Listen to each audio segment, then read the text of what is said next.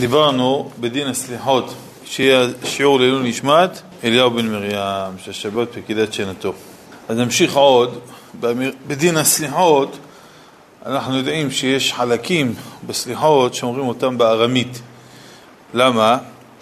יש לזה שתי סיבות. סיבה אחת, בגלל שבארמית זה לשון שהיה בזמנם, היו לשון השגורה בפיהם, ורצו שכולם יבינו, גם עמי ארצות, גם אנשים פשוטים שלא כבר היו מבינים לשון הקודש, שהבינו את הסליחות. אז לכן עשו את זה בארמית. מכאן נבין את החשיבות של ההבנה של הסליחות, שאדם אומר אותם ומגיד אותם בכוונה. אם תקנו את זה בלשון ארמית כדי שאנשים יבינו, רגע, אז מכאן נבין את החשיבות, כמה חשוב שאדם יכוון. היום אנשים לא מבינים לא ארמית ולא עברית, אז צריך להבין. יש היום סידורים, ברוך השם, שמתרגמים, מסבירים את הדברים יפה מאוד, הנה, כמו שיש פה סליחות כוונת הלב, מסביר כל דבר ודבר, שאדם ידע מה חי ומסה, חושב הכוונה מחיית המיסים. צריך לדעת על מה מדבר, מה זה מחה ומסה. הקדוש ברוך הוא מכה ומרפא, זה נקרא מחה ומסה, ממית ומחה. זה טעם אחד. יש אנשים, כמו בתשעה באב למשל, כך כותב בספר חמדת ימים, אומר בספר חמדת ימים, יש לו על כל הסליחות דברים מאוד מאוד מעוררים את הלב, לשוב בתשובה. והוא שם כותב, תראה בתשעה באב, כל הקינות שיש, פתאום יש איזו קינה אחת בערבית, כולם מתלהבים מהקינה הזאת. יש כאלה עד היום, קוראים את ההפטרה של תשעה באב, קוראים אותה בערבית. ספר לי רב מושב אחד, שיש להם איזה מישהו במושב, לא מוותר. עכשיו כבר אף אחד לא מבין, כולם מבינים ברוך השם בעברית, אבל הוא לא מוותר. וזה לוקח להם שעה שלמה, רק ההפטרה הזאת, לא, גם וגם, גם בעברית, גם בערבית. שעה שלמה, רק הקריאה של ההפטרה. עכשיו רוב הציבור כבר לא מבין, זה גם לא ערבית מדוברת תמיד, לפעמים זה ערבית ספרותית כזאת, והצעירים ודאי לא מבינים, וזה כבר סתם, זה מיותר לגמרי, זה לא איזה דבר קדוש, ההפטרה הזאת בערבית. פשוט, בזמנם רצו שאנשים יתרגשו קצת מהתפילה של תשעה באב, ולא היו מבינים את לשון הקודש, אז שינו להם את זה. כן, כן. נכון, נכון. אז, אבל היום שהציבור, לפעמים סתם זה מייגע אותם, יושבת ככה שעה שלמה לחכות. אבל בכל זאת, ככה אותו דבר גם בהגדה של פסח. שכאילו לא יוותרו לקרוא כמה קטעים בלועזית או בערבית או זה, אם כל בני הבית מרוצים מזה, זה משהו אחר. אבל בדרך כלל המציאות היא שהצעירים מאבדים בזה עניין. צריך אדם להיות בחוכמה. אבל פה, שהסליחות האלה כבר קבועות בסידורים, וזה הרוב מהלשון הקודש, רק כמה קטעים בארמית, משאירים את זה. אבל בכל זאת, אדם צריך לשים לב, להגיד את זה בכוונה. יש טעם נוסף, כי יהודה התכוון לשאול, היום זה הפוך, אז בואו נשנה את זה, נכתוב את זה בעברית. אז בספר חמדת ימים, הוא כותב טעם נוסף, הוא אומר שיש קטעים מסוימים, שיש בהם גם כן הרבה התעוררות, לא רק למטה, התעוררות בשמיים, שהמלאכי השרת רואים שעם ישראל כל כך מתעוררים לשוב בתשובה, וסליחות ממש נוקבות עד התהום, אז הם יכולים לבוא לקטרג על עם ישראל, כדי שלא תתקבל תפילתם. לפעמים מלאכי השרת לטובתנו, אבל לפעמים גם נגדנו, תלוי. אם הם מקנים בנו, אז יכולים לפעול הפוך. לפעמים הוא עוזר למישהו, ברגע שהוא מתחיל לקנה בו, אז הוא מתחיל לשים לו רגליים, כדי שלא יעלה עליו. אז ככה גם מלאכי השרת עלולים להתקנה בנו, ועלול להשיג תוצאה הפוכה. לכן עשו כמה קטעים חשובים האלה בארמית, וגם יש בהם סודות, כמו למשל אנחנו אומרים, רחמנה, התקרלן כי עמד אברהם רחימה. כל מה שאומרים רחמנה זה כינוי לקדוש ברוך הוא, בארמית. אז תגיד שם השם, תגיד השם, למה צריך להגיד בארמית? אבל יש בזה סודות. רחמנה זה רומז לארבעה שהם מליצי יושר על עם ישראל. מי אלה?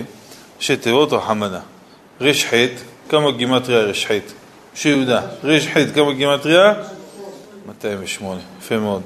זה גימטריה פנחס. פנחס בתורה כתוב פנחס, עם יוד. כמה זה פנחס בגימטריה? המאור, ראיתי איך מהר עושה חשבון, כן, פי 80 וסמך, מתחילים עם מספרים הגדולים תמיד, זה 140, יוד נון, עוד 60, כמה זה? 140 ועוד 60, 200, וחט, 208. אז פנחס, הוא לימד זכות העם ישראל, מליץ יושר, בזכותו, כשבחו אומר בפירוש, אם לא פנחס, חס ושלום, ולא חיליתי את בני ישראל בקינתי, זה בזכות פנחס. זה רשחת של רחמנה. מה יש לנו אחר כך? מם. מם אומר זה רומז לשר הפנים, זה מלאך. נקרא שמו מם תת תת רש וו נון. אנחנו לא מזכירים שמות של מלאכי השרת בכלל, ששום מלאך, אלא אם כן, השם שלו זה גם שמות של בני אדם, כך כותב מערך הוא. אם זה שמות של בני אדם גם כן, כמו למשל, יש רפאל, גבריאל, מיכאל, אוריאל, נוריאל, רזיאל, יש גם בני אדם שנקראים בשמות האלה, אתה יכול להגיד. אבל אם יש שמות של מלאכים שלא רגילים בפי הבריאות, לא קוראים אותם ככה, אסור, אומרים רק שתי האותיות הראשונות. כמו להבדיל, אומרים סמך מם, נכון? מה השם המלא שלו? סמך מם, א' למד, זה השם המלא, לא אומרים. אותו דבר פה, להבדיל, מם ת, זה מלאך שלילי, סמך מם, עוד נגיע אליו בהמשך. אבל פה אנחנו מדברים מם ת, מם ת שר הפנים, זה לא השם שלו מם ת. מם ת, ת, רש, וו, נון. אז האות הראשונה שלו מם, זה המם של... זה שר ישראל, הוא מלמד זכות על עם ישראל, זה שר הפנים, ואנחנו רומזים עליו, והמילה הזאת החמנה, שהתעורר, לעורר חמי שמיים. אולי גם כן, אפשר להגיד מיכאל, הוא גם שר ישראל, מיכאל המלאך, אבל הוא ככה כותב מטט. גם פנחס, אני חשבתי רשחית, זה 208, יש עוד מישהו 208, זה יצחק, יצחק הגמרא בשבת, אומרת שיצחק אבינו, כאשר יש הרבה עוונות של עם ישראל, הוא הולך לאברהם, הולך ליעקב, הם לא מתאמצים להשפיע לטובה על עם ישראל. הוא אומר להם, בניך חטאו, ככה אומר כשבחו לאברהם, מה עונה לו אברהם? בני חטאו, ימחו על קדושת שמך. הולך ליעקב, בניך חטאו, ימחו על קדושת שמך. ככה לא אכפת להם. אבל הולך ליצחק אבינו, מתחיל יצחק ללמד זכות, עד שמוציא את עם ישראל זכאים. אז הנה, גם כן רובס זה יצחק. נון א', מה זה נון א'? אומר, זה נדב אביהו. נון א', שהם אמנם נענשו, אבל היו צדיקים גדולים, והם נמצאים למעלה בשמיים, מליצי יושר בעד עם ישראל. תראה מה זה. אתה אומר מילה הזאת, אבל אתה לא יודע איזה סודות יש בה. זה בארמית. לפעמים, זה לא רק התרגום בלבד, יש בזה גם כן משמעות נוספת. לכן, הסליחות צריך להגיד אותם בדיוק כמו שכתוב, ולא לחפש כל מיני הגאות חדשות. יש כל מיני אנשים מנסים לשנות את הנוסחאות ודברים אחרים, כמו למשל חדש ימינו בגלות ישן, עור למה תישן. יש סידורים, מה כתבו? הנה לא ינו ולא ישן. יש גם אחרונים שכתבו את זה, יש להם טעם, סיבה טובה. אז אתה מדבר עם הקדוש ברוך הוא כאילו חבר שלך, עור למה תישן. זה בן אדם שמעיר את הילד שלו, נו עורה, למה תישן? מה יש לך אתה? פעם סיפר אחד מהבנים של מרן, שבדל החיים טובים, שמרן עליו השלום, פעם אחד בא העיר אותו, נו תקום, תבוא לתשום, אבא אני עייף. אבל מה תעייף? אני כבר יומיים לא ישנתי, ואני הולך לבית הכנסת. אתה אומר, אני עייף? תשנת הלילה, מה תעייף? לא, מה? יומיים לא ישנת? הוא נבהל, מה קרה? יומיים? אבל לא כן, לא, שכחתי לישון, הייתי עסוק בלימוד, שכחתי לישון. אז הוא שמע ככה, מה יגיד, אני עייף, איזה עייף, אתה לא מתבייש, אבא שלך יומיים לא ישן. אז זה לפעמים, אדם בא, מעיר מישהו, נו, עורר, למה תישן, תעורר כבר, עורר ישנים ישנתכם, נרדמים הקיץ ומתרדמתכם. אבל לקדוש ברוך הוא, אתה אומר מילה כזאת, מה כשברוך הוא יש לו שינה ותעוררות, וגם אם אתה בא בלשון מליצית, אתה אומר לו, עורר, למה תישן? מה זה? כשבחור יושב, שדמה דבר כזה. אז לכן הוא אומר, יש כאלה שינו את הנוסח, חדש ימינו בגלות, עושים חרוזים, חדש ימינו בגלות ישן, הנה לא ינו ולא ישן. אז הוא אומר, זה לא נכון התיקון הזה, למה? אומר, אתה הנה לא ינו ולא ישן, תהיו תהי רבותיי, זה, אני שואל אותך מעוז, אל תענה מהר, זה לשון נוכח או לשון נסתר? הנה לא ינו ולא ישן. שהכל נהיה בדברו. זה עתיד. אני שאלתי אם זה עתיד. ינום, אני שאלתי עתיד, נוכח או נסתר? נסתר. מה זה נוכח? אתה אומר לו, ישן. תקום, תישן, תלך, ככה אתה מדבר עם מישהו בלשון נוכח, נכון? אבל פה פתח בלשון נסתר, בלשון נוכח, חדש ימינו בגלות ישן. אתה מדבר כשבחור, נכון? חדש ימינו בגלות ישן. ואז אתה עובר לשון נסתר, כאילו אתה מדבר על מישהו אחר, הנה לא ינום ולא ישן. אבל לא, לפי הדקדוק זה לא נכון, הפוך. חדש ימינו בגלות ישן, עורא, למה תישן? אתה מדבר בלשון נוכח הכל. ורק מה? יש טענה, איך אתה אומר לשון כזאת כלפי קודשי בריחו? אומר, טוב, זה פסוק בתהילים. עורא, למה תישן? אז תשאיר את השאלות האלה דוד המלך עליו השלום. מה שיענה דוד המלך, אנחנו גם כן נענה. יש לנו אילן גדול להתעלות, ועוד צריכים לחפש תירוצים על דוד המלך עליו השלום, טעמו ונימוקו עמו, איך שהוא יכל לדבר ככה כלפי קודשי בריחו. לכן, הוא אומר, אם נתחיל לשנות, ככה הוא כותב בספר חמדת ימים, אם נתחיל לשנות לפי כל מיני, כל אחד יבוא יגיד איזו תובנה חדשה, לא יישאר מנוסח של הסליחות מאומה, ככה הוא כותב. כל אחד, הנה, זה נראה ככה עדיף, ככה עדיף, ככה עדיף. הכי טוב, תשאיר את המסורת כמו שהיא, אלא אם כן באמת דבר שאין לו מקור, דבר שהוא טעות, מוכחת, ויש ראיות בגרסאות קדמוניות, אחרת, זה משהו אחר. אבל הוא בעצמו, הרב חמדת ימים, תראי אם יש פה מאור, ספר חזון עובדיה, 4 תעניות. הוא עצמו, הרב חמדת ימים, הוא כותב שצריך לסדר את הסדר של הסניחות מכל מיני שגיאות, באמת היו כל מיני, תודה רבה, שגיאות שנפלו בנוסחאות האלה, אבל מצד שני, לא שכל אחד יבוא כפי השכל שלו. אני בשיעור הזה אזכיר עוד כמה דברים בשם הרב חמדת ימים, וצריך להגיד בסוגריים מה שנקרא, בזמנו, היו לפני מאות שנים כבר, חמדת ימים היה לפני יותר מ-300 שנה, וספר שלו, מי שמכיר את הספר, היום מצאו אותו מהדורה חדשה, חמדת ימים. לא, זה השם של הספר. הוא היה רב גדול מאוד, בשקרא את הספר שלו, יש לו על שבת, על חגים, על סליחות, כל חג, אם אדם נכנס לחג, אחרי שקורא את הספר שלו, זה הרגשה אחרת לגמרי. כך כותב רבי חיים פלאג'י, אומר לא דומה חג, שנכנס עם חמדת ימים, לחג שנכנס בלי חמדת ימים. רק מה? היה תקופה שאנשים פחדו ללמוד בספר הזה. למה? הרב, רבי יעקב עמדין בר צבי, היעבץ, הוא כתב שחמדת ימים, מי כתב אותו לא פחות ולא יותר? נתן עזתי. מה זה? מה אומר לוגסי? שמעת על נתן עזתי? מי זה נתן עזתי? הוא בא מעזה, נתן עזתי, בא מעזה, והוא היה משיח השקר של שבתאי צבי.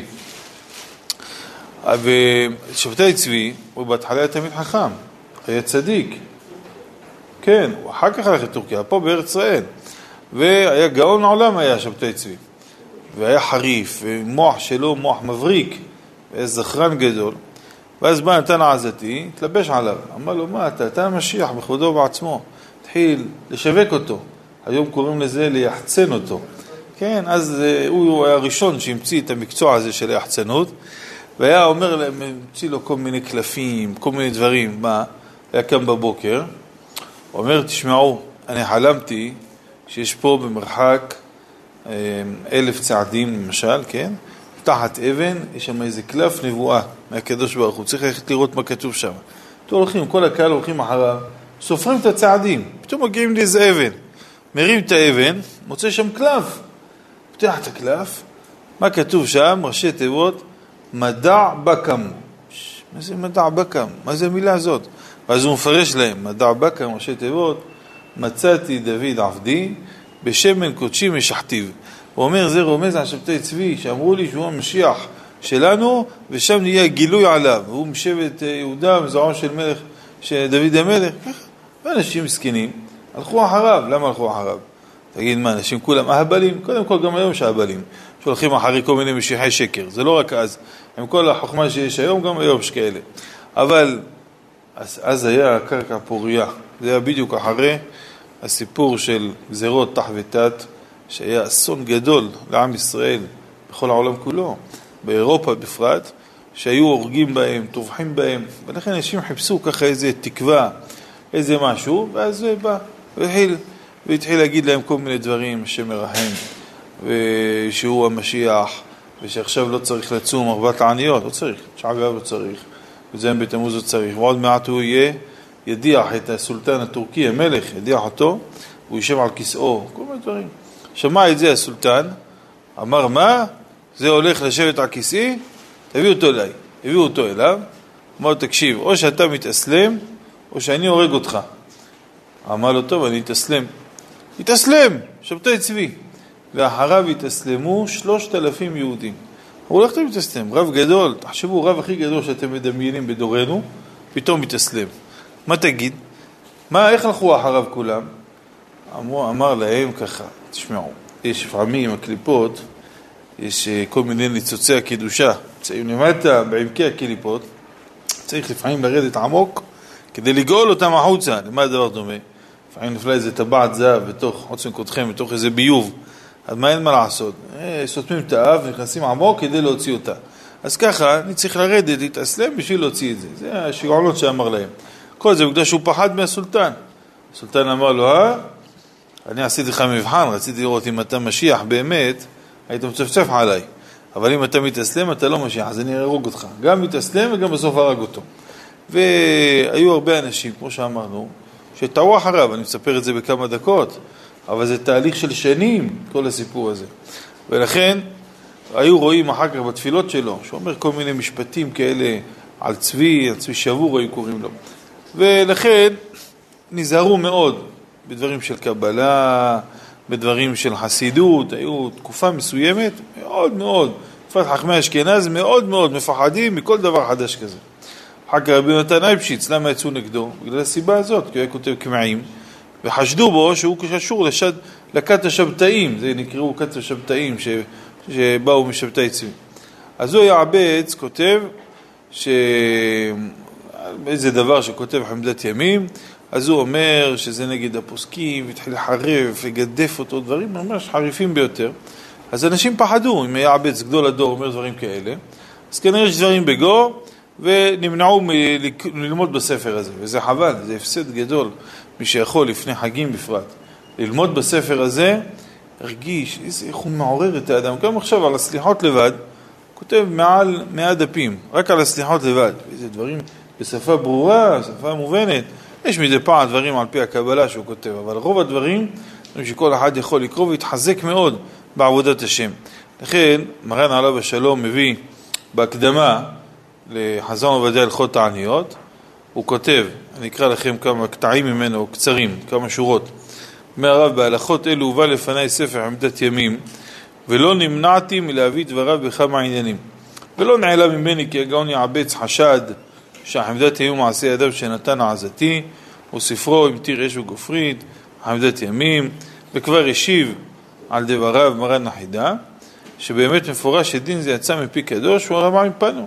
ועושים שכן כתב המקובל משזקו בשם המקובל במעצת שימורים, ואין בישות כל אליהו שמביא בקורא בשם חמדת ימים, שעמד בדין אחד עם הרב הקדוש מראה של קבץ והסכים עמו, וגם הגאון רבי חיים פלאג'י, תמה מאוד על היעבץ, שלא ידע ששת רבנים גדולים כתבו כדבריו.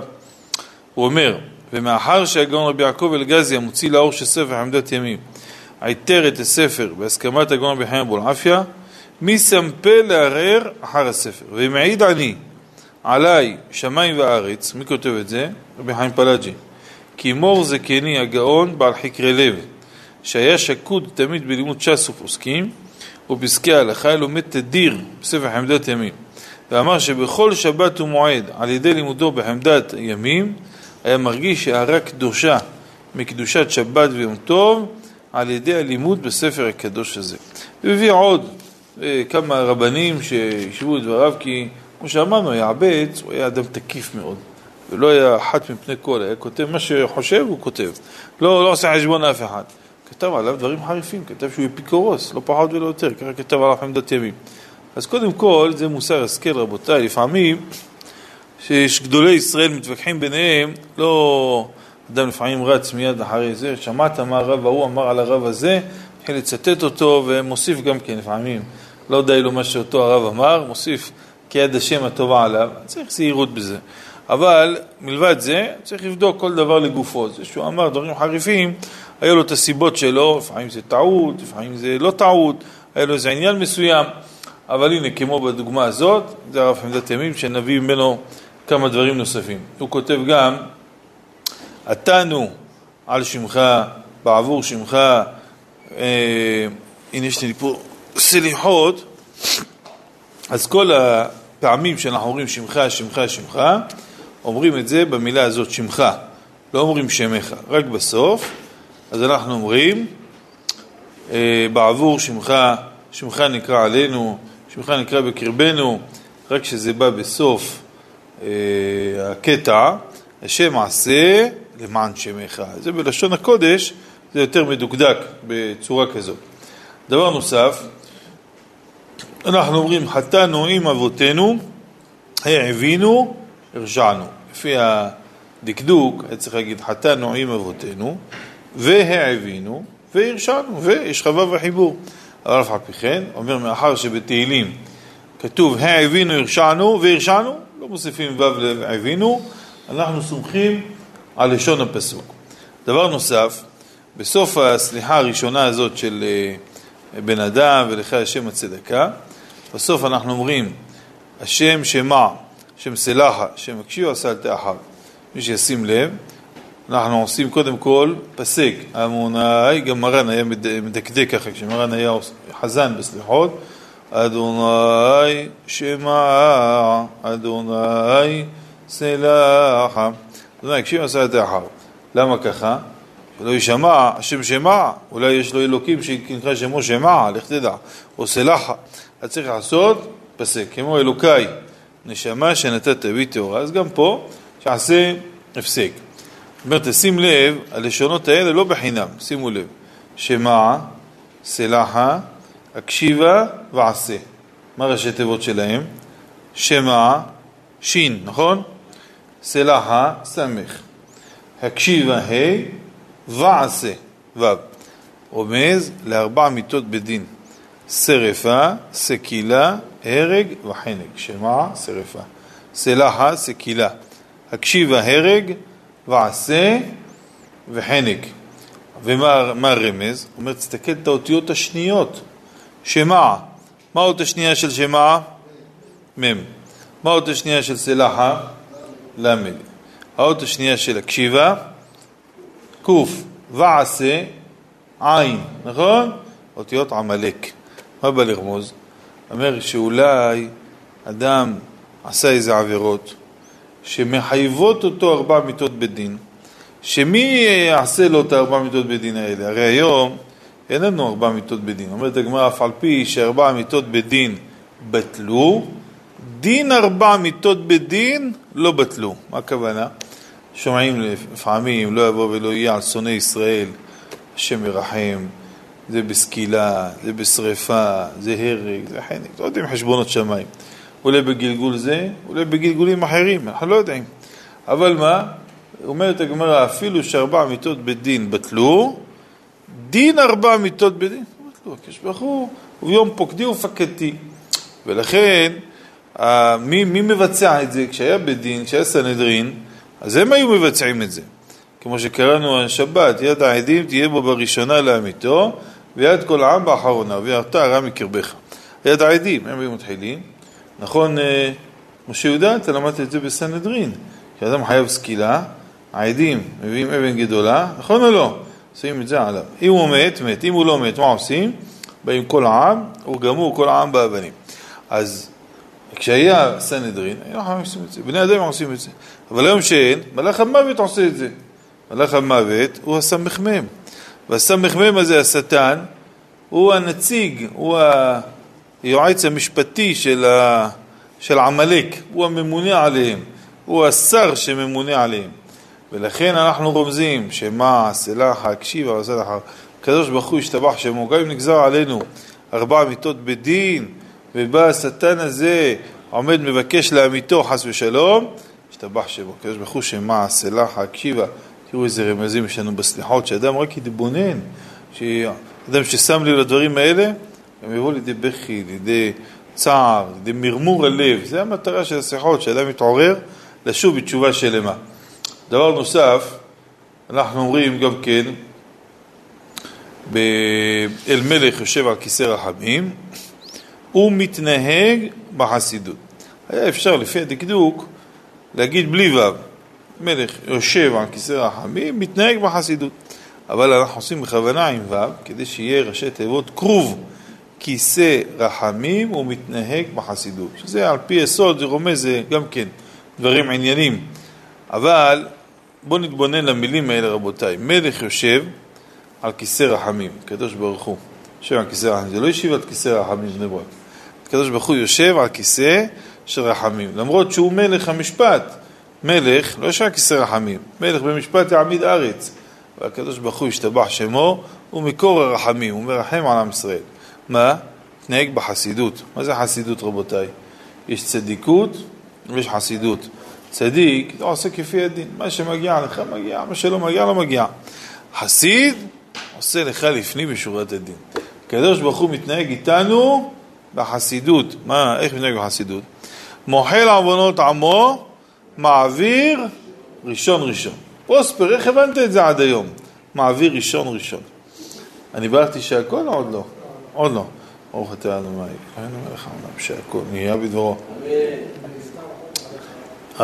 אומרת הגמרא, כאשר הקדוש ברוך הוא בא שוקל את עוונותיו של האדם, הולכים לפי הרוב. הרוב קובע, נכון?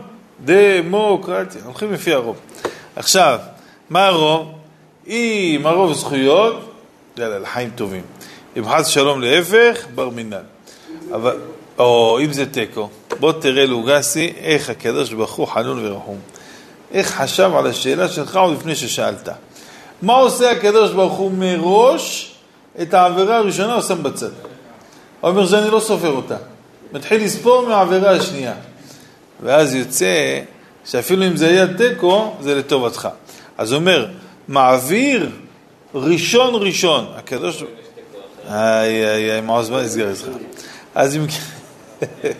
הקדוש ברוך הוא ישתבח שמו, הוא מוחל העוונות. איך הוא מוחל? מעביר ראשון ראשון. כל העבירה הראשונה, יאללה, אומר ברוך הוא אני מעביר אותה. עליי, מרבה מחילה לחטאים, וסליחה לפושעים, עושה צדקות עם כל בשר ורוח, לא חרעתם להם גומל. מה זה לא חרעתם להם גומל? מה פירוש? מה עורך הבנת עד היום? לא חרעתם להם גומל. מה, כשהוא לא מעניש את האדם? מעניש אותו, נכון? אז מה זה לא כרעתם להם גומל? משמע הוא גומל להם, רק לא כמו הרעה שלהם. בספרים הביאו משל, למה הדבר דומה? היה אחד, איזה עגלון, הלך לקח סחורה, ונסע עם העגלה שלו. הנה יום אחד הגיע בדרך, יום סגרירי, גשמים, בוץ, בלגן, ולא נזהר כמו שצריך, נכנס לתוך הבוץ, פתאום כל הגלגלים, שקעו בתוך הבוץ. עכשיו זהו, גמר, נלך תוציא את העגלה מהבוץ. צריך להביא איזה חבל ככה רציני, למשוך את זה. על הבחתו, התברר ששכח את החבלים בבית, לא הביא את החבלים. כמו היום צריך כבלים, נכון? כבל צריך, לפעמים המצבר נגמר, אז צריך, כן, בוסטר יש היום. אז היה חבלים, לא היה בוסטר. אז היה צריך חבלים. טוב, מאיפה הביא חבל? עכשיו תקוע באמצע הלילה ורחוק מהעיר, לא מעשה. עזב את העגלת הסוסים, רץ לכיוון העיר, הגיע לעיר, חפש, עכשיו איפה? 9 בלילה, 10 בלילה יש חנות של חבלים, איפה ימצא דבר כזה? חפש, הולך, מסתובב, פתאום רואה איזה אור, מאיזה מקום, איזה אולם גדול, מלא אורות, מלא מוזיקה, מלא זה. טוב, ואז הוא מסתכל, רואה מהחלון, כשתלשל איזה חבל אחד ארוך. הוא לא חשב פעמיים, הוציא סכין יפני מהכיס שלו, הוציא סכין יפני, חתך את החבל, ורץ לעגלה לסדר אותה. אבל מה קרה בפעם מורי ורבותיי? מה זה היה החבל הזה? המהבול הזה חשב, יש חבל, אני לוקח. מה זה היה החבל? באותו האולם היה שמה מסיבה של המלך, עם כל השרים והפרטמים והרוזנים, ועשו לו תאורה, סדרו כל מיני למפות כאלה, חברו את כל התאורה עם חבל ארוך, השאריות של החבל קשרו אותם בחוץ לחלון, והמהבול הזה מה עשה? חתך את החבל. מה קרה באותו רגע? אוי ואבוי, פיגוע, קוראים לזה ארן, אירוע רב נפגעים, כל הלמפות, כל הנרות, כל הזה נפל, השם מרחם, פצועים, הרוגים, היו בטוחים זה, איזה מתנגשים, איזה מי יודע מה, מיד באו כל האלה מהשבק, מהיחידה להבטחת אישים, לחפש מי זה, מה זה, פתאום רואים זה אדם רץ עם החבל, תפסו אותו מיד, בוא הנה, לקלבוש, מחר עשה לך משפט, טוב, מחרת, המלך מסכן גם כן היה מלוכלך, מכל השמן, מכל הזה, תביאו אותו למשפט, מה אתה יודע כמה אנשים הרגת, פצעת, אתה חייב מיטה, אין ספק, זה עמוד התלייה, מה עשית? אמר לו, אדוני המלך, אני בסך הכל התכוונתי לגנוב חבל, זה מה שאני התכוונתי לגנוב, אומר טוב, התכוונת לגנוב חבל, אתה יודע מה הנזקים שנגרמו מהחבל שאתה רצית לגנוב?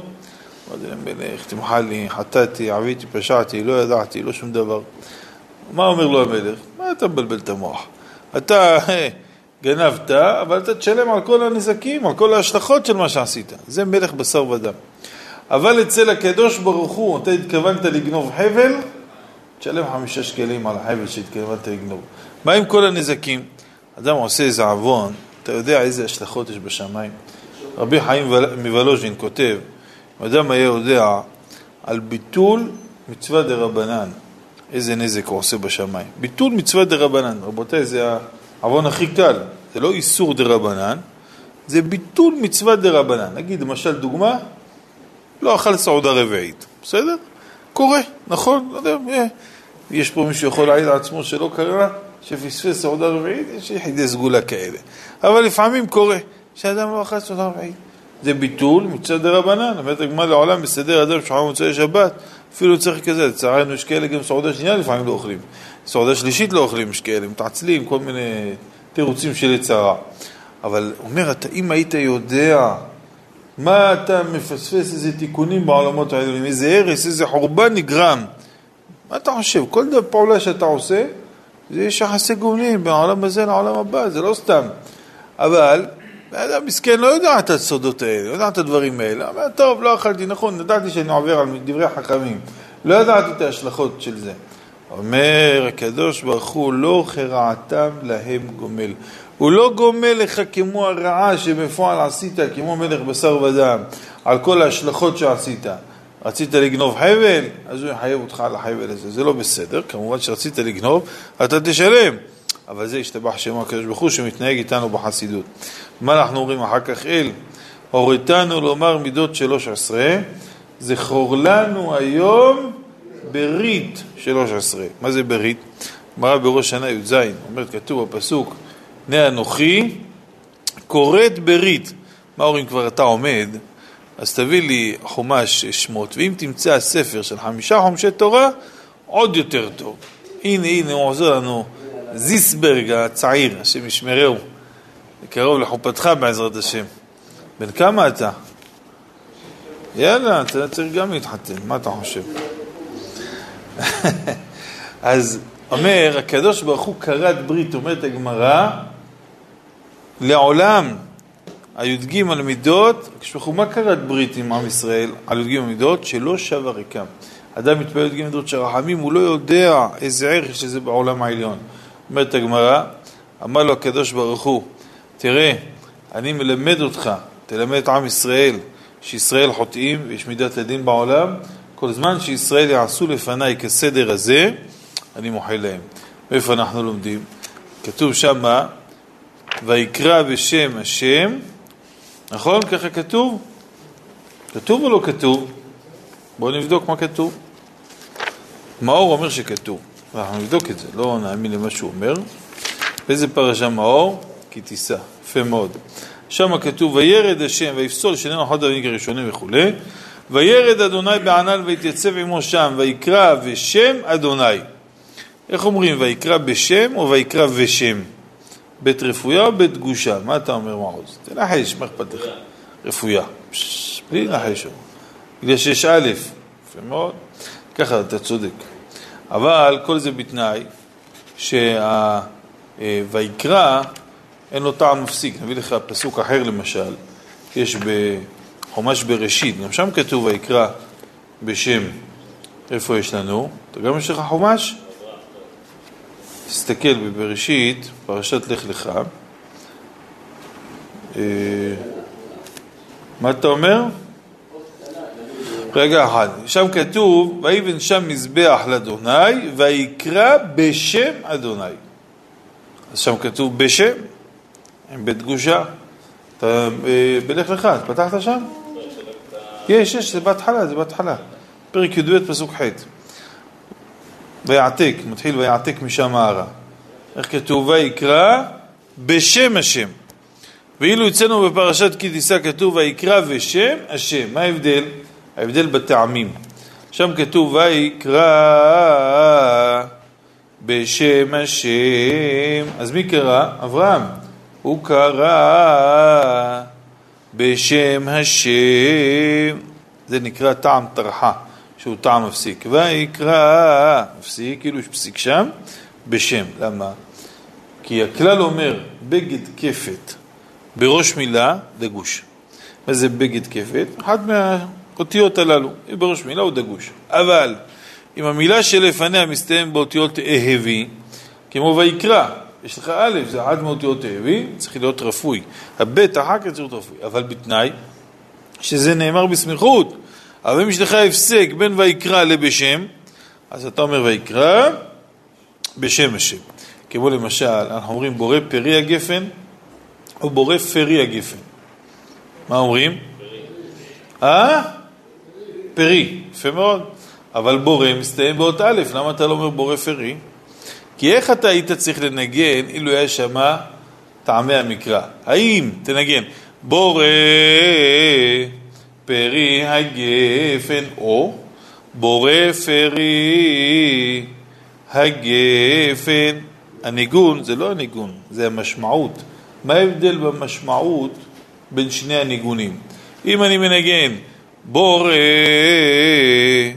פרי הגפן, הקדוש ברוך הוא שדיברנו עליו, נכון? ברוך אתה השם אלוקינו מלך העולם, הוא הבורא את מה? את פרי הגפן. אז הפרי הוא יותר צמוד להגפן, לא לבורא. אבל אם אני אקרא את זה בורא פרי, מי בורא את הפרי? הגפן. מה? הגפן בורא את הפרי? זה לא ילך. לכן אתה עושה פסיק בורא פרי הגפן, בורא פרי העץ. מה? נחייב החצי.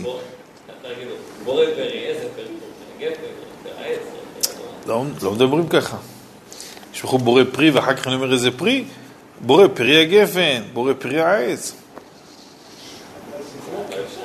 אי אפשר, זה עילג מי שמדבר ככה. מי שמדבר, נכון, לא מדבר ככה. אז לכן אומרים, עכשיו פה, איך זה קשור לענייננו? מה ההבדל אם אני אומר? ויש שני פסוקים הבאנו, נכון? בראשית ובשמות. בראשית כתוב, ויקרא בשם השם, ובשמות מה כתוב? ויקרא בשם השם. אם אתה אומר ויקרא, יש מישהו שקרא, מי? אברהם, בשם השם, הוא קרא בשמו של השם. אבל אם אתה אומר ויקרא בשם, מי קרא בשם? השם. הקדוש ברוך הוא קרא בשם. הקדוש ברוך הוא קרא, מה הקדוש ברוך הוא קרא? ויעבור השם על פניו ויקרא, זה מה שהפסוק הבא אומר. אמר וקרא, מה כשבח הוא קרא? השם, השם, אל רחום וחנון. הקדוש ברוך הוא קרא? מה צריך לקרוא לעצמו? בן אדם להבדיל, קורא לאנשים אחרים, לא קורא לעצמו.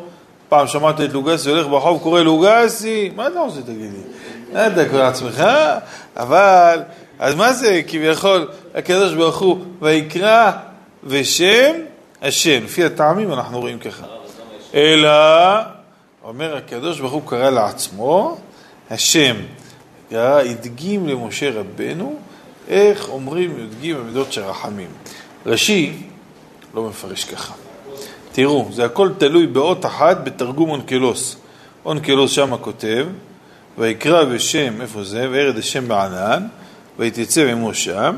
אומר התרגום אונקלוס, זה פסוק ה', ואוקרא וישמע דה השם. אומר רש"י, תרגומו, הוקרא בשמה דה השם. מה רוצה רש"י? כי יש נוסחאות באונקלוס, היה כתוב הוקרא בשמה השם. כי באמת לא כתוב פה של השם, כתוב השם. אבל באונקלוס כתוב הוקרא בשמה דה השם. מה זה דה השם? הוא קרא בשמו של השם. זאת אומרת, הוא קרא בשמו של השם, לא השם קרא. פסוק לא בא להגיד שהשם קרא. אבל משה קרא. אבל כמו שאמרנו, הטעם מורה, כמו הפירוש הראשון, ולכן אנחנו אומרים, וירד השם בעיניו, וצריך עכשיו יקרא בשם השם. אבל מי שאומר אחרת, לא צריך לנזוף בו. אם שמעת מישהו, אומר ויקרא בשם השם, או שאמר ויקרא בשם השם. זה לא צריך, זה סוף סוף. רש"י ככה כותב, אונקלוס ככה כותב. נכון שהטעמים לא מסיים אותה, אבל ודאי שיש לו על מה שיסמוך. במי כן צריך לגעור? מי שלא שם את ההפסק במקום הנכון, זה מי שאומר, השם השם רחום וחנון, אוי ואבוי. אז זה נשמע כאילו חס ושלום, מחזק שתי רשויות, השם השם, מה זה השם השם? אלא, השם, השם, למה? שאתה עושה פסק, אז אתה אומר, אני קורא לקדוש ברוך הוא פעמיים, השם, השם, אז זה מעורר מידת הרחמים, למה? בדגמה, למה באמת כתוב פעמיים השם? אלא, השם זה מידת הרחמים, רחמים לפני החטא, רחמים אחרי החטא. אדם קל לו לרחם על מישהו לפני שחטא נגדו. והבן אדם, למשל להבדיל, נגיד בעל הבית, בא אליו מישהו עובד אצלו, באמת שמע, תעשה לי טובה, אני צריך עזרה, למה לא? אתה עובד טוב, מגיע לך, כך עזרה, מה אתה צריך? צריך אולי תן לי איזה הלוואה, תן לי לפני הזמן, תן לך, למה לא? זה, אבל אם אותו אחד חטא נגדו, תפסו אותו שהוא מעל במפעל, גנב, השם מרחם, תקף ומיד, יוצא נגדו בחרב וחנית, בקש רחמים קשה מאוד, מה יום קודם אהבת אותי, עזרת לי, נהגת איתי לפני משורת הדין. אני ישבתי, כשגרתי בכרמיאל, יום אחד, 11 בלילה, בא מישהו דופק אצלי בבית, שמעו סיפור, אתה מכיר את הסיפור הזה לא גסי? בוא תשמע סיפור. דופק אצלי בבית.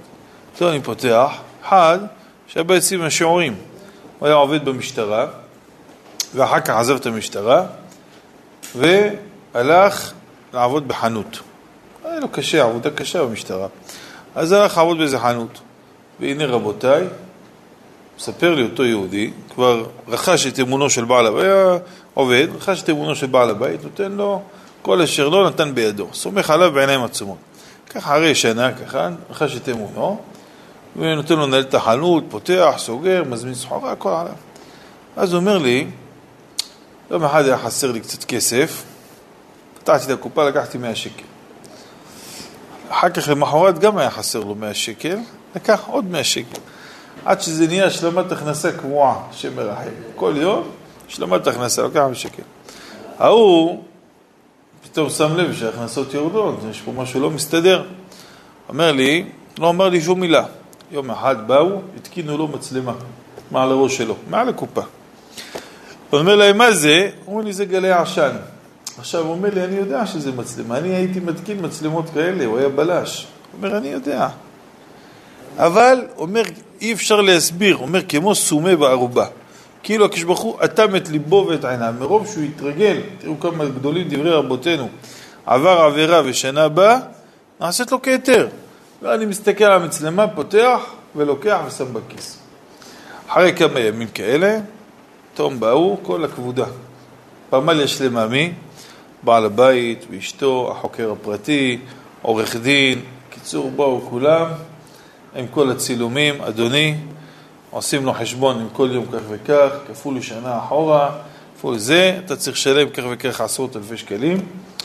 אם לא, כמובן אתה מפוטר לאלתר, ומשלם את הכל, אם לא, אנחנו פונים למשטרה, אתה יודע מה יהיה ההמשך. הוא אומר, תעשו לי טובה, זה לא היה באמת מתחילת השנה, זה היה רק בתקופה האחרונה, זה רק עוד חודשיים, שום דבר, תשלם, אם לא, הולכים איתך עד הסוף. אומר, יום קודם הייתי חביבם, אהובם, הייתי, מה שהייתי מבקש, היה נותן יד חופשי. רגע אחרי, אני למדתי מזה מוסר השכל, כמה מוסר השכל נותנים מסיפור כזה, הוא בא מסכן, היה כולו שבור ורצוץ, צריך לספר את זה לאשתו עכשיו, התדמית של האיש הישר, פתאום גנב, וההורים שלו, מי יעזור לו? אז ההורים שלו, אני עזרתי לו קצת, זה כל מיני, מה שאכלנו, עזרנו לו, שלא, איך אומר הרמב"ם, שלא לדחות אבן אחר הנופל, זה לא, באדם נפל, לא בשביל זה צריך להפיל אותו עוד. אבל מורה ורבותיי, תראו, אמרתי מוסר השכל, גם אנחנו לפעמים מסתכלים על המצלמה ועושים עבירות. הרי כל אחד מאיתנו יש עליו מצלמה, רבותיי. היסתר איש במסתרים, ואני לא הראינו נאום השם, יש דבר כזה. עין דמה למעלה ממך, עין רואה ואוזן שומעת, בכל מעשיך בספר כתובים. ביודעים, לפניך, כן, נכון? הקדוש ברוך הוא עומד ואנחנו עומדים מולו, שביתי השם נגדי תמיד, כל רגע אתה, יש דבר שאתה עושה בחדרך, אני כשכל לא יודע, יש עליך, יודעים, אנחנו מאמינים, כולנו מאמינים ביניהם מאמינים, שכל דבר, אין דבר נעלה ממך, ואין סתר מנגנך. אבל לצערה לפעמים, מחבים לך את המחשבה הזאת, ואז אדם עובר על הדין, עובר על המצווה, עובר על העבירה, השם מרחם. אבל תראו רבותיי, כמה הקדוש ברוך הוא חנון ורחום. לא כמו אותו בעל העסק, לא כמו אותו בעל הבית, ניסיון גדול. מי ייקח על עצמו החיות שמשיך להעסיק אדם כזה שמעל כבר פעם אחת? אבל הקדוש ברוך הוא כמה מעסיק אותנו, אה? בבוקר אמרנו לו סלח לנו, חטאנו, בחילה ריבונו של עולם, אנחנו לא בסדר, מגיע מנחה, עוד פעם סליחה, ערבית סליחה, כיפור שעבר סליחה, כיפור הבא סליחה, והקדוש ברוך הוא ממשיך להעסיק אותנו, ממשיך, נתן לנו עוד חיים טובים, מחדש איתנו את החוזה מחדש, כל שנה מחדש, זה השתבח שמו, השם לפני החטא, שהקדוש ברוך הוא, מה זה לפני החטא? למה צריך רחמים לפני החטא? השם נדעת הרחמים, למה צריך רחמים לפני החטא? כי לפני החטא, אדם לפעמים מנסה את העובד שלו, לפעמים כשזה עובד, רוצים לעשות לו מבחן יושר, אם האיש הזה ישר או לא, מה עושים? עושים לו איזה כסף ככה גלוי, אם הוא בא אומר, מצאתי פה כסף, זה שלך, הם מביאים איזה פועל ניקיון, איזה עוזרת, איזה משהו, עושים לה את המבחן הזה, לראות אם... לא משנה אם אסור או מותר, לא ניכנס לזה, אבל אנשים עושים, לא עזוב את המותר או אסור, זה בשיעור בחושן משפט, אבל אדם, גם אם הוא לא עושה את זה בצורה כזאת, עושה כל מיני... אבל אצל הקדוש ברוך הוא, לא רק שהוא לא בא לתת לך ניסיון, הקדוש ברוך הוא, אם אתה מבקש ממנו, אל תעמיד אותו בניסיון, אז הוא מונע ממך את הניסיון, בשביל שלא תעמוד בניסיון, זה השם רחמים לפני החטא, וגם השם אחרי החטא. תאר לך רבותיי, אדם מתקשר למשטרה, אומר תשמעו, אני היום יש לי יצרה גדול, לנסוע על 200, אז תעשו טובה, וגם לא רוצה, לא בא לשמור היום חוקי התנועה, אני נוסע לתל אביב, אפשר להעמיד לי כמה ניידות בדרך, למה? שנעשו לי מחסומים שאני לא... תגיד, אתה משוגע?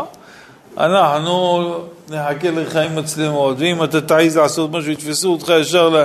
לא, אם אפשר להעמיס את התנועה, שיהיה עומס כדי שאני לא אסע על 200. מה אתה משוגע? תסע על 200 נראה אותך, נתפוס אותך ישר לבית משפט. הקדוש ברוך הוא, אנחנו מבקשים ממנו, אל תביאנו, לא לידי ניסיון, ולא יודע בזיון. מה זה אתה יודע ניסיון? למה אני מביא לך את הניסיון? אתה מחליט לבוא לניסיון. תעזור לי, שלא יהיה לי הניסיון הזה. תיקח ממני, מי שזה דבר שמפתה אותי, שמכשיר אותי, תיקח ממני אותי. זה השם לפני החטא. מידת הרחמים, כשהוא משתף פעולה בבקשה הזאת. ויש גם כן השם, רגע יוסף, אחרי החטא. מה זה אחרי החטא? הרי שאדם כבר חטא, לא כמנהג בשר ודם, כמו שאמרנו, אותו העובד, יאללה, ישר, מפטר אותו, אם לא, אוקיי, תביא, תשלם אחורה. אין דבר כזה אצל הקדוש ברוך הוא, עצור, תמים, פעולו, ככל דרכיו משפט, אל אמונה, ואין עוול, צדיק וישר הוא. אז לכן צריך אדם לדעת, כאשר אנחנו עומדים בי"ג דוד שרחמים, איזה מידת הרחמים מעוררים לפני השם יתברך. אנחנו אומרים, ויעבור. ויעבור אומר חמדת ימים, זה אותיות עין בית ראיו. מה זה עין בית ראיו? יש... 72 שמות של רחמים, שם כתוב ויסע, ויבוא, וית, 72 שמות, כל שם 3 אותיות. כמה זה 72 כפול 3? יהודה, אתה חזק במספרים. כמה זה? זה ויעבור עין בית רשות ואב. זה רומז ל-72 שמות הללו שהם כולם רחמים שמעוררים חסד לפני השם יתברך על עם ישראל. מה אומר יוסף? שאלה אבל לומדת הערת תנ"ך. מי שאומר סליחות ובכלל בתפילה, והחז"לים לפעמים אומרים את זה מהר, קטעים בארמית, קטעים כאלה ואחרים שאומרים לו משהו מהר, והמתפלל לא מספיק להגיד זה אחרי כך. עדיף שיגיד לאט והכל על הסדר, או שידלג על זה וימשיך להפשם את זה. תראי. בסליחות, מה ששואל יוסף, אם עדיף בסליחות, בסליחות או בתפילה אתה מדבר? כן. אם עדיף בסליחות להגיד, כשיש ממהרים ואומרים זה מהר, אם עדיף שאדם יגיד את זה לבד, בקצב שלו בנחת, או עדיף שיגיד את זה עם הציבור, העיקר שיגיד את הכל.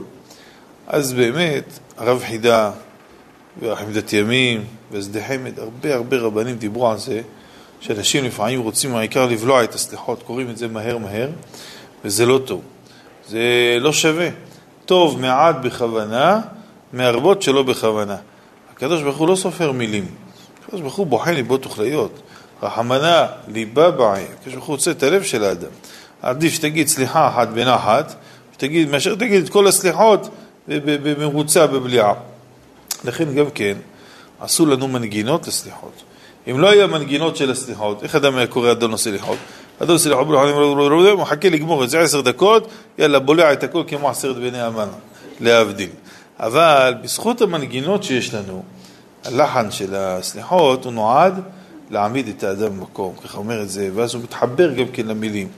אבל יכול להיות שיש מקומות, גם המנגינות לא עוזרות להם, בולעים את ה... או שאולי יש קטעים בלי מנגינות, שאומרים את זה מהר, כמו עשה למען שמח, עשה למען מתח, כאלה בורעים את זה, זה לא טוב. אז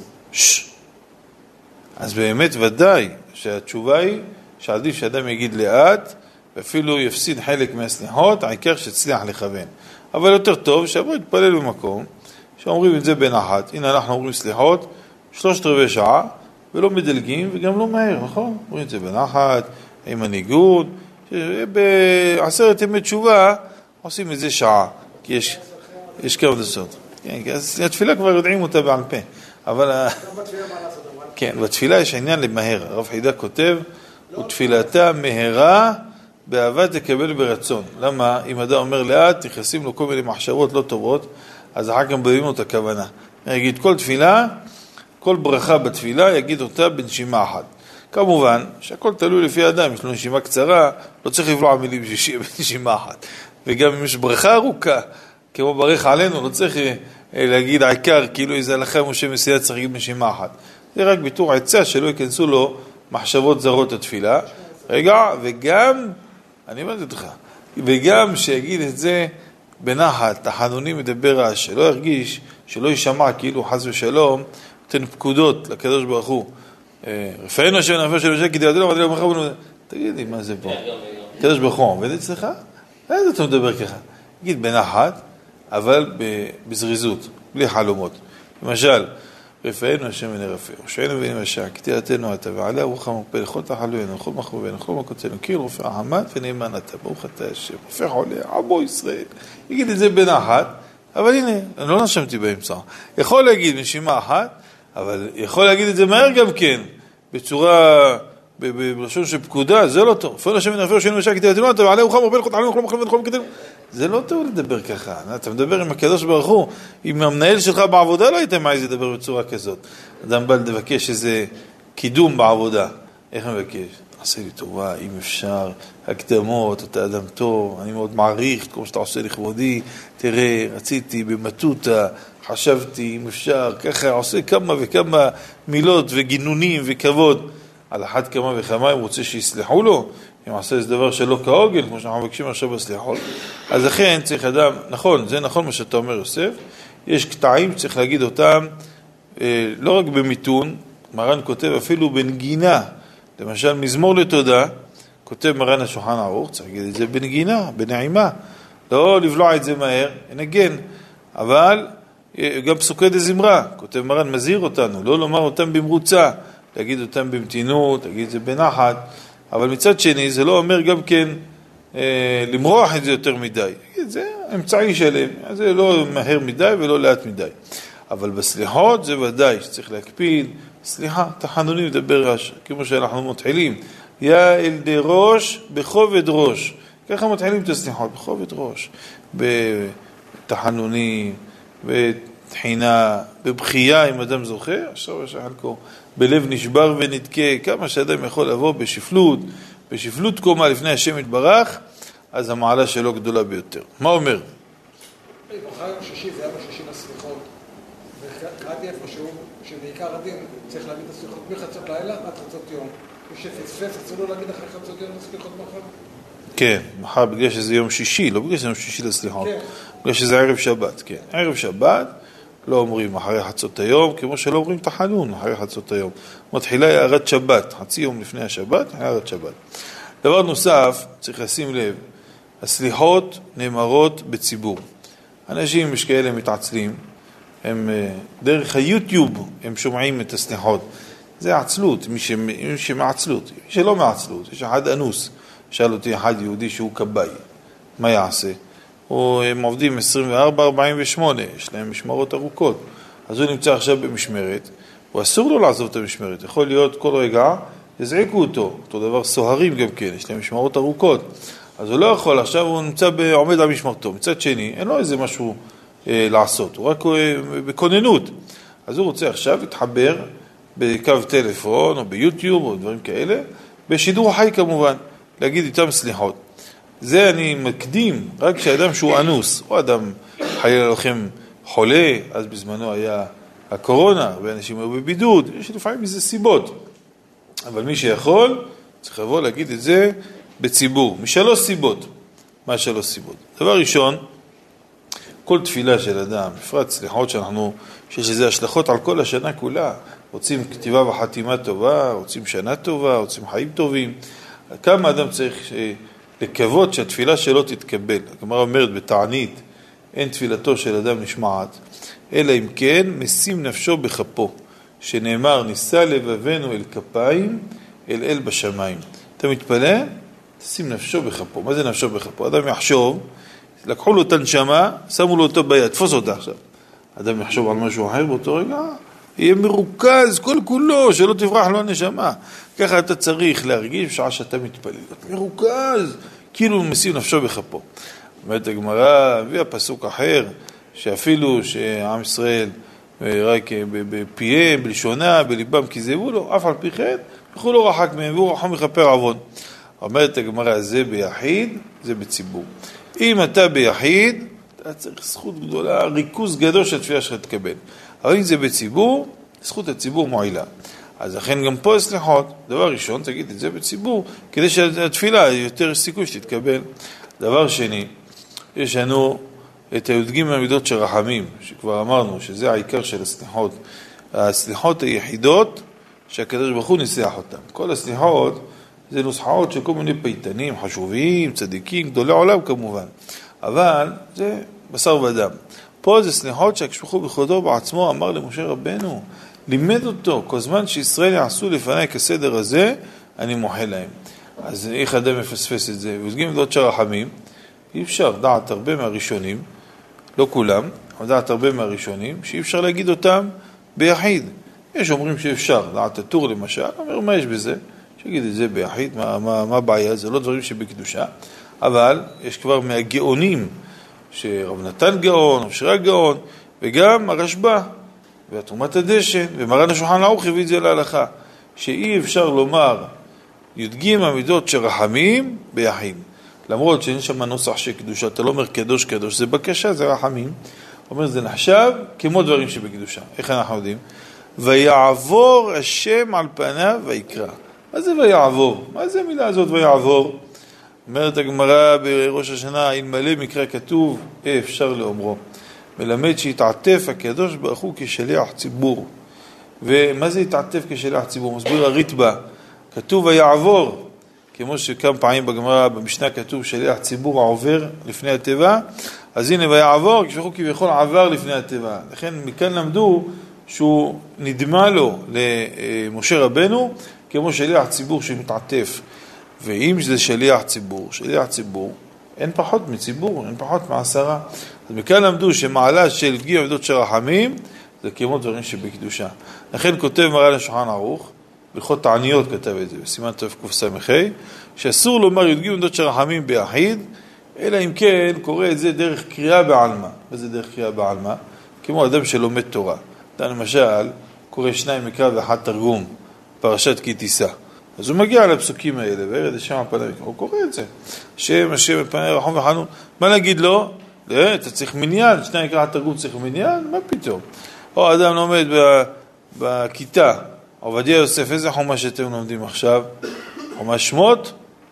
עובדיה יוסף בכיתה ה', אתה יודעת את זה מעוז, הוא כבר עלה לכיתה ה' עכשיו. הם התחילו מראש חודש אלול, הם לא מתחילים בראשון לספטמבר, הם מתחילים בראשון לאלול. אלול, אני לדודי ודודי לי, הם ישר מתחילים את הלימודים. אז הם, למדתם כבר חומש שמות? למדתם בשנים עברו. אז לומד חומש שמות, ילד בכיתה, המורה קורא להם. עכשיו צריך לקרוא ילדים בכיתות גבוהות, בואו תשלימו לנו מניין, קוראים את הפסוקים האלה, לא, זה לימוד, לימוד אין בעיה. רק כשאתה קורא את זה דרך תפילה, יש לזה דין של דברים שבקדושה. ולכן, אומר מרן, אם אתה נמצא לבד, ככה למד את זה מדברי הרשב"א, אם אתה נמצא לבד, הוא זקק לקרוא את ההתגלות של הרחמים, יקרא את זה בלי כוונה להתפלל, אלא כדרך קריאה. מה זה כדרך קריאה? לא מסביר. בא מרן עליו השלום בחווה דעת, מסביר הפירוש הוא, בטעמי המקרא. זה כוונה בדרך קריאה. יום, כי אם לא, איך אתה יודע? מה זה דרך קריאה? מה זה דרך תפילה? מה השתנה? זה השתנה. תקרא את זה בטעמי המקרא. ילמד. מי שלא יודע על השיר. מי שלא יודע על השיר. הבנתי. אז אני עונה. עד שילמד, בינתיים ילמד. מה יעשה? אדם שאין לו רישיון. איך ייסע? ילמד. ועד שייסע, עד שילמד, מה יעשה? לא ייסע, ייסע עם טרמפ, ייסע בציבור. אז רגע אחד, תדעו שטעמי המקרא, זה לא מסובך, לא מסובך. אדם לומד שירים חדשים, נכון? כמה שירים חדשים שמעת השנה, שאתה יודע לחזור עליהם? ב10 שנים האחרונות. כי יש מראה שבת, אתה יודע השיר? כי יש מראה שבת, מכיר? בר יוחאי, אתה מכיר? דאו יקרא. הללויה, הללויה בקודשו, מקם עג'ם, אתה מכיר? עכשיו, מאיפה אתה מכיר? שמעת את זה פעם, 3, חלס, נקלט. ככה אותו דבר.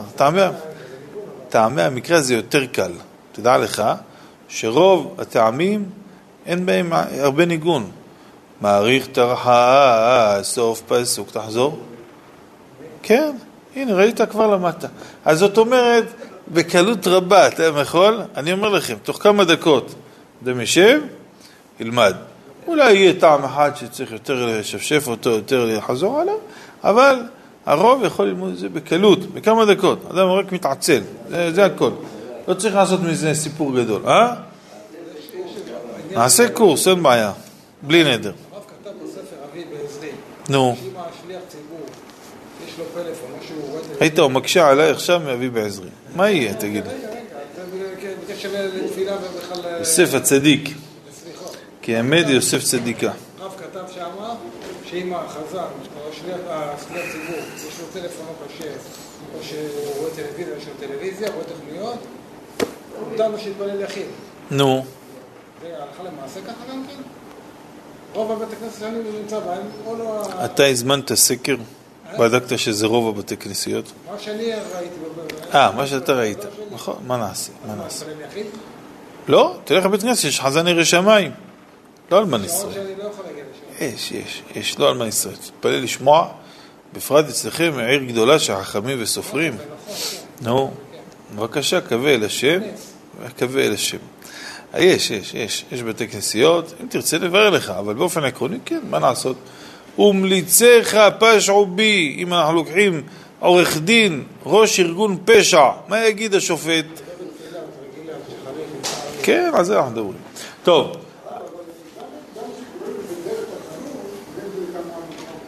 לא, מה? רק הפסק. רק הפסק.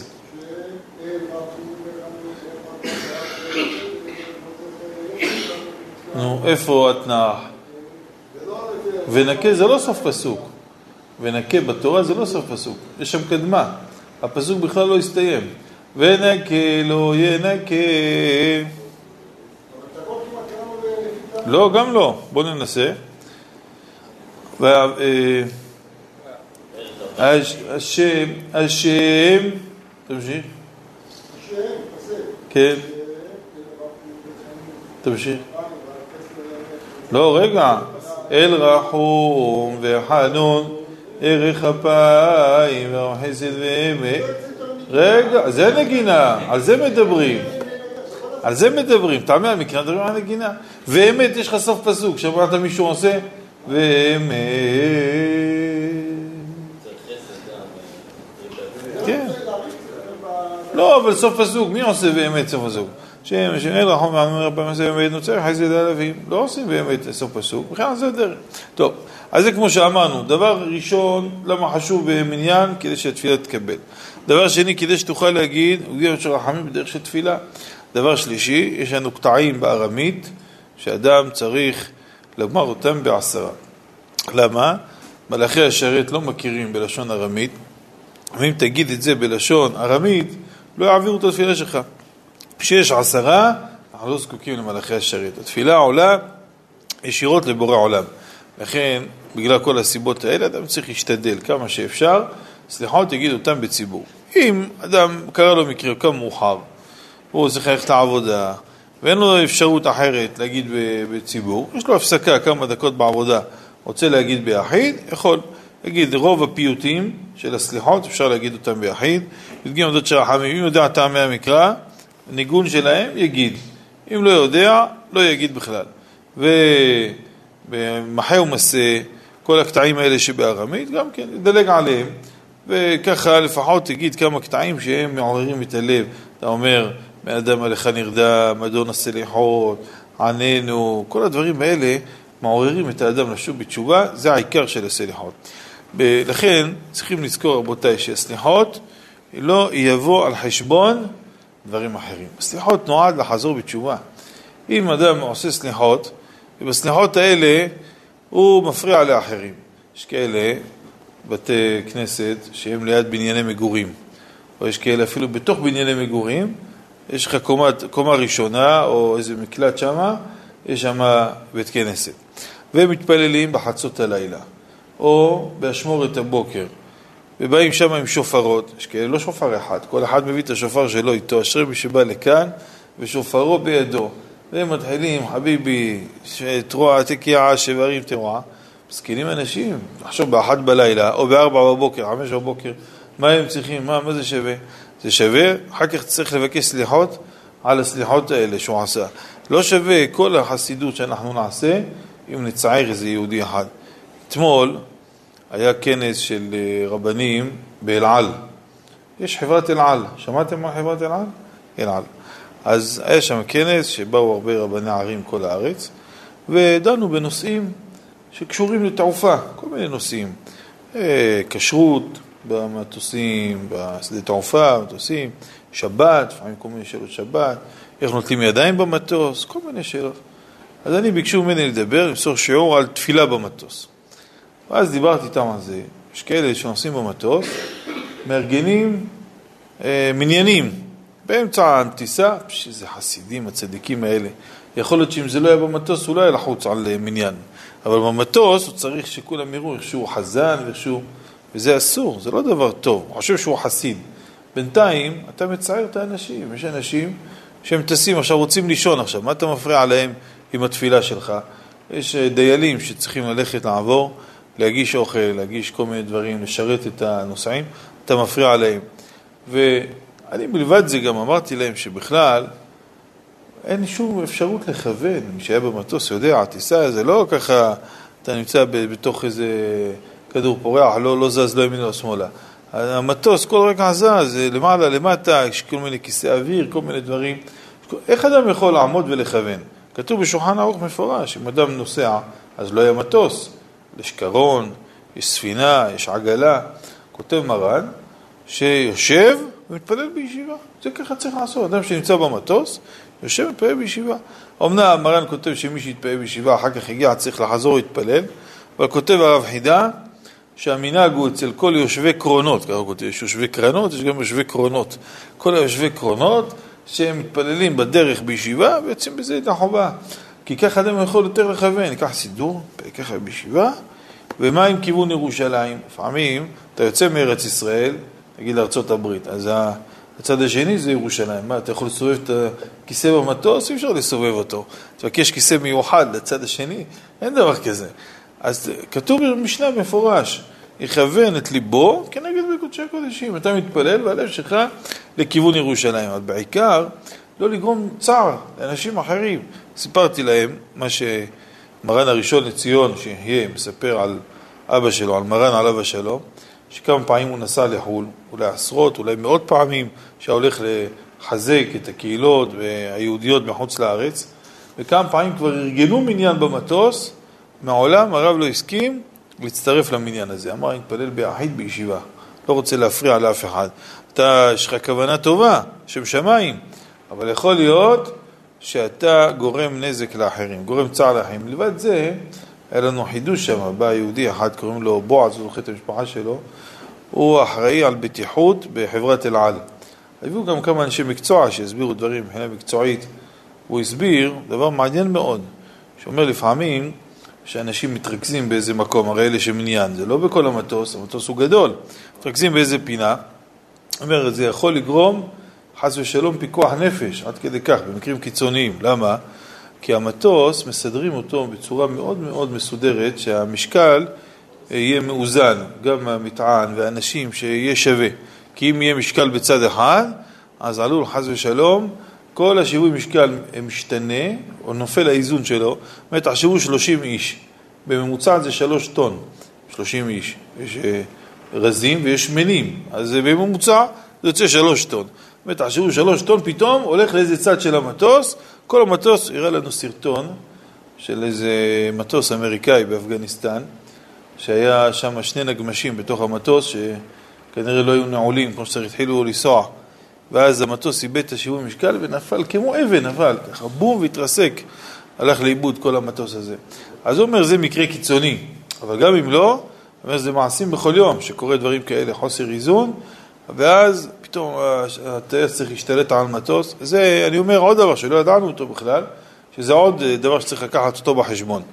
כי אנשים שם התחילו להתחכם, אמרו לו, טוב, אז נארגן 3 מניינים, אחד בסוף, אחד זה, אחד בעיה, נשים להתחכם.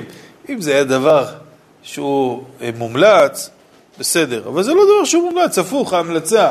הלכתחילה זה להתפלל בישיבה. לפעמים אדם מחפש, אמרתי להם, זה מה שכתוב, ושם דרך, הראינו ביש האלוקים. אומרת, הגמרא, אל תקרא ושם, אלא ושם דרך. מה זה ושם? לשון שאדם שם את דרכיו, עומד את דרכיו, בודק את דרכיו, כמו שמיים. שם דרך, הראינו ביש האלוקים. מי ששם את אורחותיו בעולם הזה, זוכה ורואה בשועתו של הקדוש ברוך הוא. אז לכן כתוב ושם דרך, גם כשאדם נמצא בדרך, במטוס, צריך לשום את דרכיו, לראות איך באמת להתפלל. אם לא, כמה פעמים קורה חילול השם הדברים האלה. זה מפריע לאנשים, אנשים כועסים עליהם, מתחילים מריבות, אתה אנטידט, מה אתה צריך לעשות את המריבות האלה מיותרות? שב, תתפלל, אדרבה, תעשה קידוש השם, יגידו, תראה, האדם שמתפלל, לא מוותר על תפילה שלו, עושה את זה בצורה נכונה, ויש איזו התייחסות בשולחן ערוך מפורשת, שאדם נמצא בדרך, לא צריך לעמוד, להפך, אדם עומד זה יותר מכביד על הכוונה שלו. רש"י כותב, מסכת ברכות, למה צריך להתפלל בעמידה? כי על ידי שהאדם עומד הוא מצליח לכוון יותר. כל מה שצריך לעמוד, בעיקר העמידה, בשביל לכוון. אבל אם העמידה גורמת לך אי כוונה, תשאר. אותו דבר אנחנו אומרים בסליחות. אם האדם עושה סליחות, עושה חסידות, אבל בגלל החסידות הזאת גורם נזק לאחרים, גורם צער לאחרים, חס ושלום יצא שכרו בהפסדו. לכן האדם צריך תמיד הווה מחשב. הפסד מצווה כנגד שכר. נכון? כמו שמרן עליו השלום. ביטל את הסליחות אצלו בשיעור, למה? כדי לא לגרום צער לשכנים. טוב, בסיום, נגיד פסוק אחד מפרשת השבוע. מה פרשה מעוז השבת? כי תצא. מה כתוב בפרשת כי תצא? שמספרים מעשה שהיה עם המגיד מדובנה. מגיד מדובנה, כידוע לכם, היה גאון הדרשנים, לא היה כמוהו. יום אחד הגיע, הוא היה הולך מעיר לעיר, מקום למקום, ואומר את הדרשות שלו, רואה מה צריך חיזוק בעיר הזאת, מרצה לדבריו, פה צריך שבת, פה תפילה, פה ככה. והיו משלמים לו, זה תענוג לשמוע את הגאון מבין, מגיד מדובנה, זה ללקק את האצבעות. אז היה בשבוע, שבועיים, גם מחזק אותם, גם מתפרנס מזה, ממשיך, היה עד הבא. הוא הגיע לאיזה עיר אחת, פעם ראשונה, לא הודיע לאף אחד שהוא מגיע. נכנס לבית כנסת, רואה מודעה גדולה, הערב ידרוש כאן המגיד מדובנה, דרשות מאלפות. יש להם רוח הקודש האלה, לא דיברתי עם אף אחד. ומוזר, גם אף אחד לא פונה אליו, לא אומר לו שום דבר. אז מה, לא מזהים אותו, אבל שמרו עליו, אבל למה... אז איך ידעו שאני בא? לא הבין מה שקורה. טוב, הגיעה שעה יהודה, 7 בערב, הגיעה בית כנסת. אמר, אני אבוא לראות מה קורה. אולי שם מישהו יתייחס אליי. שום דבר, ישב בין הקהל, עולה הגבאי, רבותי, קבלים בברכה את המגיד מדובנה, בכבוד, תבואו, תגיד לנו דרשה. כנסת גדול, מלא מפה לפה. בא לקום, פתאום רואה מישהו אחר כאן. מה זה? עולה, התברר שזה מתחזה. מה זה? כנראה בכמה דרשות שלו, לקח כל מיני משלים, כל מיני וורטים, כל מיני חידושים יפים, נתן לשווק את זה ולהתפרנס על חשבונו, עושה סחורה בפרתו ודרשתו של חברו. טוב, אחד לאחד, ממש מעתיק ממנו. אמר, אני אשתוק, נראה. כל עוד שהוא אומר דברים טובים, יאללה, שיהיה לו לבריאות. אבל לקראת סוף הדרשה, התחיל להוסיף כל מיני שטויות, כל מיני דברים לא נכונים, דברים משובשים. עכשיו, מה יקרה? יחילו לשם, מה יגידו? שמגיד מדובנה אמר, פה אני לא יכול לשתוק. קם, אמר רבותיי, האיש הזה זייפן, זה לא מגיד מדובנה, אני המגיד מדובנה אמיתי, זה סתם מתחזה. חשב שהוא יברח, שיגלה, שפתאום מגיד מדובנה בחדור עצמו, אבל לא יעז פנים לגיהינם. אמר, מה פתאום? הוא המתחזה, אני המגיד מדובנה אמיתי. עכשיו מה עושים? אז לא היה תעודת זהות, לא היה, איך תגלה, מה יהיה? איזה וואטסאפ, איזה משהו. אין, לא ידעו. אז היו נבוכים כולם. טוב, אמרו להם, תפתרו אתם את הבעיה, תחליטו מי הצודק. אז אמר מגיד מדובנה, רבותיי, אתם שמעתם ודאי, מגיד מדובנה שכוחו בדרשותיו, תן לו כל פסוק, כל ספר שתפתח לו, תגיד לו, תגיד פה איזה חידוש, ישר יגיד לך איזה חידוש, משלים, שנים, שואל אותו מה השעה, אומר לך משל, למה דבר דומה, כל דבר ישר הוא מאלתר משלים בצורה נפלאה. בוא נעשה עכשיו, נפתח. 2 ספרים בטבע, נחבא הקרא עם מה שיש בטבע, נפתח ספר אחד, ונראה מי יכול לעשות איזה קושייה, על פי משל, על מה שכתוב, מה שיצא יצא. ואחר כך ימשיך את המשל, נפתח את הספר השני, ועל פי משל יעשה עוד קושייה על הספר השני. ואחר כך ימשיך את המשל, ועל פי המשל יתרץ את הקושייה, ואז ימשיך את המשל, יתרץ את הקושייה על הספר הראשון. אם מישהו ידע לעשות את זה, אחד מאיתנו, זה מגיד מדובנה. מה אתם אומרים? אמרו בכבוד, יאללה, נקבל עוד דרשה בחינם עכשיו. יאללה, אותם הימים היה חודש אלול, תסתכלו עכשיו מה יש פה בטבע, איזה ספרים, יש ספר סליחות, נכון? יש גם חומש דברים, זה עכשיו מה שאנחנו קוראים. אז פתחו בספר הסליחות קודם כל, יצא להם כתוב שמה, דענה לאברהם אבינו בהר המוריה, עננה, אמרו בכבוד. תפתח, תצקיעי לאיזה קושה. אומר, מה איזה קושה? זה מתחזר, מה איזה קושה? מה יש להקשות? דעני ענינן, מה יש להקשות? מי שענה לאברהם יענה לנו. אמר, תשיב פה עכשיו, עכשיו אני אדבר. ואז כאן מגיד מדובנה, התחיל להגיד, רבותיי, יש פה קושה גדולה מאוד. משל, למה הדבר דומה? אומר, היה אחד, חיתן את הבת שלו, היה עשיר, איש נכבד, חיתן את הבת שלו, עם איזה בן, של איזה אדם אחר, בחור ישיבה, תמיד חכם, וזה היה עשיר כקורח. אז עשה חתונה, מה זה מפוארת, בעיר אחרת, שכר איזה גן אירועים והכל, ובערב החתונה, כל בני העיר מוזמנים, לנסוע לחתונה החשובה הזאת של בת העשיר. והכלה, בה לובשת את הסמלת כלה, התברר ששם איזה דפקט בסמלה. שלא שמו לב אליה, הזמינו מחיית, סמלה והכל, ויצאה תקלה. מסכנה התחילה לבכות תקלה, אמרה לה, תדאגי, הכסף יענה את הכל. מסדר לך את זה ברגע. קרא לאחד המשרתים שלו, לך פה בסוף הרחוב, יש פה חיית שלנו, חיית הבית, הוא עושה לנו את כל העבודות, תגיד לו שסדר את זה, מה שצריך תשלם לו. טוב, הלך, סידר לו במקום, עושה לו איזה תפר אומנותי, כזה תיקון, לא מרגישים שום דבר מצוין. כמה זה עולה? אבל זה 50 שקל. טוב. נתן לו, 200 שקל בשביל לשלם על התיקון, שיביא לו 100 שקל בשביל לשלם על התיקון, אז לא יהיה לו 50 ולא 100. אומר לו, קח את ה-100 הזה בשבילך, והוציא עוד 200 שקל מהכיס החייט, אומר לו, קח, אני לא יכול להשתתף בחתונה, שם לו מעטפה, תן את זה ששלח אותך לבעל הבית להביא הקלה, תגיד לו שזה השתתפות שלי בחתונה, כי אני יש התחייבויות קודמות, אתה יכול להגיע לחתונה. טוב. עכשיו, עמד איזה פתי אחד בפתח של החנות של החייט, הוא ראה, זה נתן לו 100 שקל, החזיר לו 200 שקל עודף, אמר, תשמע, זה שווה לעשות איתו עסקים, החייט הזה, זה משהו, אתה נותן לו 100, מחזיר לך 200, מיד הוציא את החליפה שלו, אמר, תסדר לי פה איזה תיקון, תראה מה אפשר לעשות, אז תפר לו איזה כפתור, איזה מכפלת, איזה... אומר לו, כמה? אומר לו 50 שקל, הוא נותן לו 100 שקל, ואומר לו, נותן לו 50 שקל, הוא שם בכיס, אומר לו, רגע, מה עם ה-200 עודף? הוא תגיד לי, מה, השתגעת? אומר לו, זה מה שראיתי, שהוא נתן לך כסף, ועזרת לו יותר ממה שנתן לך. אומר לו, מה קרה לך? אם הייתי לכל אחד שנותן לי, מחזיר לו יותר ממה שנתן לי, הייתי פושט רגל, ואחר כך פושט יד, מה קרה לך? אז למה עשית לו? אומר, זה... הבעל הבית הזה, כמה אני עובד איתו שנים, כמה כספים עשיתי עליו, הרווחתי ממנו, ועכשיו יש לו חתונה, אז צריך להחזיר לו, הכרת הטוב, זה הכל. אבל אתה מי אתה שמגיע לך שניתן לך? אומר, לך הורה לא מובן, דענה לאברהם אבינו, בהר המוריה, ענה לה. משה עולם, ענית לאברהם, אז תענה גם לנו, למה אתה אברהם אבינו? אברהם אבינו, כמה דברים עשיתי איתו, נתתי לו כל משימה, עשה אותה בשלמות, 10 ניסיונות. אתה איפה אברהם? למה שאתה תקבל את התנאים של אברהם אבינו?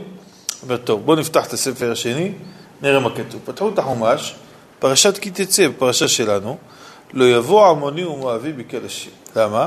הדבר אשר לא קידמו אתכם בלחם ובמים, בדרך בצאתכם ממצרים, ואשר שכר עליך את בלעם בן בעור, מפתור הרם נעריים לקללקה. מה פירוש הפסוק? את חתן עם עמוני ומואבי, לא בקלשים. למה? שתי עבירות. דבר ראשון, לא קידם אתכם בלחם ובמים. דבר שני, רצה להרוג אותך עם בלעם. אומר, זה לא מובן. זה באמת לא מובן הפסוק הזה. למה? משל. למה הדבר דומה? אומר, טוב, בוא נמשיך את המשל. הכלה הגיעה אליה, סמלת כלה, הייתה מבסוטה, לבשה, ונוסעים לחתונה. בדרך לחתונה לא נסעו בעגלה אחת, כי לא היה מקום לכולם. זה העגלה של בעל הבית עם הילדים שלו, עגלה של הכלה, אמא שלה, ואיזה משרת שיעזור להם. והביאו איתם גם כן הרבה ויסקי, הרבה עוגות, הרבה יין, הרבה דברים ככה, סוכריות, הרבה דברים טובים, לחתונה, לשבע ברכות. מחכים, קבעו ב8 חופה, כולם הגיעו חוץ מהעגלה של הכלה. הכלה בחודר רוצה עוד להגיע. מחכים 8:30, 9, תהילו לדאוג, אז לא היה טלפון, דברים האלה. פתאום מגיע המשרת, כולו, השיער שלו פזור, הבגדים שלו קרועים, דוחלכים, כולו מבועל. מה קרה? אומר, אל תשאלו, נסענו מעל הגשר, פתאום הגשר נשבר, נפלנו בתוך הנהר. ומה קרה לכלה? אומר, תשאלו, כל הוויסקי הלך בנהר. אומר, והכלה מה הייתה? אומר, העוגות, כמה תרחנו על העוגות, חודש ימים. אומר, והכלה אבל? אומר, והיין, איזה יין היה, לא חבל על כל היין. אומר, הכלה לא יודע, חיה, מתה, עושים לה חיה עכשיו. תגיד לי, אתה משוגע? הכלה בין חיים למוות, אתה מדבר איתנו על הוויסקי, איפה שכן שזה משרת משוגע הזה? אז הוא אומר, ככה לך, הוראה, לא מובן הפסוק, אומר, כשבחרו, אל תחתן עם מואבי, לא יבוא עמוני ומואבי בקלשים, אתה יודע, למה? שלא קידמו אתכם בלחם ובמים, לא נתן לך לאכול ולשתות, וגם רצה להרוג אותך, ואשר שכר עליך את בלעם בן בעור, אז אם זה הדבר הרציני שרצה להרוג אותך, תתחיל בזה, מה אתה מדבר איתי על לחם ומים ועוגות וסוכריות? אז הוא אומר, טוב, נמשיך את המשל בשביל לתרץ את הקושיון. אז הוא אומר, בסופו של דבר, ברוך השם, הצליחו להציל את הכלה, ועשו את החתונה, והכל, ברוך השם, עבר בשלום. והנה, אחרי החתונה, זאת בת של עשיר, רגילה, כל שני וחמישי, טיולים, בתי מלון, חול, זה, אלעל, כל מיני עניינים. פתאום עכשיו יש לבעל בחור ישיבה, שהוא לומד תורה כל היום מהתורה, בוא נצא, נלך לראות בגנים, תעזבי אותי, עד שגעי אותי, אני לומד תורה, אני זה. בא לאבא שלה, אבא, זה החתן הזה, זה חתן לבטלי, לא מתקשר, לא זה. מה?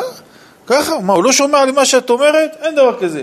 מחר הולכים לבית הדין, אני יש לי קשרים שם, דבר עם הבית הדין, מחר גט. בא אליו, אומר, תקשיב, אתה מגרש את הבת שלי, אין דוק. מה קרה לכם? אנחנו עושים שבוע. מה אתה מבלבל את המוח? אנחנו נסתדר, נכיר אחת את השני, אל תדאג, כולם. אל תגיד, אל תדאג. זה רגיש שכולם עומדים דום למה שהוא אומר. אתה... מה אתה עזוב, שבשקט. עכשיו, אותו העשיר הזה, הוא התחייב בעבוד, שידאג לכל מחסורו של החתן, כל יום ייתן לו אוכל, ושתייה, ובשר, ודגים, והכל. ככה, כדי שיוכל ללמוד בנחת. עכשיו, שרואה שהוא לא מוכן לשחרר את הבת שלו, התחיל לעשות לו צמצומים. תן לו לחם צר ומים לחץ. כל יום חצי ביצה ועגבניה, זה מה שנותן לו לאכול. הוא שותק, לא מדבר כלום. למה? בישיבה אלו תנאים יותר טובים. הוא התרגל כבר לאוכל כזה, לא נורא, לא מדבר שום דבר. הוא עבר שבוע, שבועיים, הוא שלא נכנע. מה עשה? לקח את הבת שלו, בואי יגלה לו, בית שהוא יקנע. ממשיך לשלוח, לא לחם צר ומים לחץ, לא נכנע. ההוא הבן אדם לא מוכן לגרש את הבת שלו. מה הוא עושה? המשנה אומרת, האישה נקנית בשתי דרכים, בגט או במיטת הבעל. אם הבעל ימות זה גם אפשר, זה גם בסדר. אז אמר, נעבור לאופציה השנייה. מה עשה? פנה לאלה שאתם מכירים את המאפיה הזה של כוח וגנר, עליו השלום, כן? אז לקח את החבר'ה האלה, אמר רבותיי, לכו לחתן הזה, איך אומרים? תורידו אותו. טוב? בא, היה אחד מהעובדים של חמיב, שאהב אותו מאוד. אז רץ אליו, אמר לו, תשמע, בית, שתגע, רוצה להרוג אותך. מה? מיד קפץ על אוטובוס, ברח לישיבה. הם באו, העבריינים האלה, לא מוצאים אותו. וואי, איפה הוא? בישיבה. אמרו לו, תשמע, הוא הלך לישיבה, אנחנו לא נכנסים לישיבה. יש להם חוקים, גם עבריינים, שלא, פתכנס ישיבה, זה מקום קדוש. לא עושים דברים כאלה. הוא שמע ככה, רץ מיד לראש הישיבה. כבוד ראש הישיבה, אני שמעתי שהחתן שלי אצלך, מה זה צריך להיות? חצוף. ככה עזב את הבת שלי, וחתן בשנה הראשונה ככה מתנהג, זה צורה של בן אדם, זה צורה של... אז אמר לו, אתה מדבר על זה שהוא ברח, אני הייתי אצלכם בבורט, אני זוכר שאתה התחייבת שתיתן לו בשר ודגים, תיתן לו כל מה שהוא צריך, פתאום אני שומע חצי ביצה ועגבניה, וכל ההבטחות שהבטחת לו. אדוני הרב, לא שמעת, הדולר עלה, יש מיתון, אינפלציה, יש זה, יש צמצומים, מה לעשות? אין כסף, זה לא מה שהיה לנו בזמנו, עכשיו יש קושי. הקושי זה שתפסת את העבריינים ההם, שילמת להם אלפים בשביל להתנקש בו, כן היה לך כסף, אבל בשביל לתת לו אוכל כמו אדם, לא היה לך. אני רואה כבוד הרב שאתה יודע הכל, מחילה, חטאתי, עביתי, פשעתי. אז אומר, הנמשל הוא, הקדוש ברוך הוא, אם היה אומר ישר, ואשר שכר עליך את בלעם בן בעור, עמוני ומאבי, אז אומר, מה אלה, זה טבעם של הגויים, מה לעשות? אז הם רצו להרוג את עם ישראל. לכן אמרת, שמע, הם אנשים אכזרים, אל תתחתן איתם, אתה יודע למה? על דבר אשר לא קידמו אתכם בלחם ובמים. מה תגיד? אולי לא היה להם כסף ללחם ומים, להכיל את כל עם ישראל. זה לא היה להם כסף, ואשר שכר עליך את בלעם בן בעור, אתה יודע איזה הבטחות בלק, הבטיח לו מלוא ביתו כסף וזהב, ובכל זאת, לתת לכם לחם ומים לא היה להם כסף, היה לסחור עבריין, היה להם כסף, אבל לתת לכם משהו לאכול לא היה להם, אז זה מראה את האכזריות שלא התחתן איתם. אומר טוב, בואו נמשיך את המשל, ונסיים גם את המשל וגם את הדרשה וגם את השיעור שלנו היום. אז אמר רבותיי, מה קרה בסוף? אמר לו הרב, הראש הישיבה, תשמע, תשחרר אותם, תן לו, תגרש את הבת שלו, זה בן אדם משוגע, תראה מה רצה להרוג אותך, תן לו גט ותעזור. נתן לו גט, ובאמת הציעו לו אחר כך איזו הצעה טובה, התחתן, עם בת, יראת שמיים, שאדם בן תורה ידע שהוא רוצה לשבת, לשקוט בתורה, נתנה לו לעסוק בתורה ימם ולילה. אחרי כמה שנים מינו אותו להיות רב באיזה קהילה, ואחרי שמינו אותו להיות רב באיזה קהילה, ברוך השם, נולד לו בן, בסימן טוב בן בלנו. כל בני הקהילה היו אוהבים אותו מאוד, את הרב שלהם, היה אדם נוח לבריות, אוהב את כולם. אז רצו לתת לו איזו מתנה מיוחדת בברית. אמרו, איזה מתנה ניתן לו? מה כבר אפשר לתת לרב? משהו מקורי, יצירתי כזה. מה עשו? כתבו כתב הסמכה לבן של הרב. לתינוק, כתב הסמכה. אמרו, אנחנו מקבלים עלינו את הבן, את התינוק שנולד היום, שעושים לו ברית היום, שהוא יהיה רב עלינו, כאשר הרב שלנו, אבא שלו, עזוב אותנו מאיזה סיבה, או מקום אחר, או משהו, מהיום לוקחים את הבן שלו שיהיה הרב שלנו, אם הוא יהיה ראוי כמו אבא שלו. ככה כתוב. עכשיו מקריאים לו את הכתב, מחכים לראות שהוא ככה מבסוט מהמתנה שנתנו לו. בסדר, מה בסדר? לא מצא חן בעיניך? אמר לו. אבל למה לא מצא חן? אמר, תשמעו. הרי אם הבן שלי יהיה ראוי כמוני, אז מה החוכמה שתיקחו אותו? כמו שאתם אוהבים אותי, אתם תצאו גם אותו, זה לא חוכמה. אם אתם רוצים להראות כמה אתם אוהבים אותי, אז תכתבו אפילו אם הוא לא יהיה כמו אבא שלו, ניקח אותו מרוב שאנחנו אוהבים את אבא שלו. נוהג שבעולם אדם שאוהב מישהו, הוא הולך ועוזר גם לבן שלו, למרות שאין לו משהו עם הבן שלו, אבל בגלל שאוהב את אבא שלו, הוא מוכן גם לעזור לו. אז זה הפירוש, דענה לאברהם אבינו בהר המוריה, עננה, ריבונו של עולם, אם אנחנו היינו אברהם אבינו, צריכים להזכיר זכות אבות, אנחנו אברהם בעצמו. אז מה צריך זכות אבות? למה אברהם מזכיר זכות של תרח? אברהם בא בזכות עצמו. בגלל שאנחנו לא אברהם, ריבונו של עולם, נוהג שבעולם, שאוהבים את הבן, גם אם הבן לא כמו האבא, אז יאללה, עשה למען שמה, עשה מנה, עננה, אברהם אבינו בהר המוריה. כשגמר את הסיפור הזה, כולם ענו ואמרו, עשו לו כפיים, אמרו אין ספק, זה מגיד מדובנה אמיתי, והוא ברח. שכמתח הווה קשת. אז זה מה שאנחנו אומרים. כמה מעלה של הסליחות האלה שמעורים רחמי שמיים לפני השם יתברך, יהי רצון שהקדוש ברוך הוא יקבל תפילותינו וסליחותינו לרצון, ונזכה כולנו וכתב לחתם בספר חיים טובים. שנה טובה ומבורכת. ברוך ה' לעולם. אמן ואמן.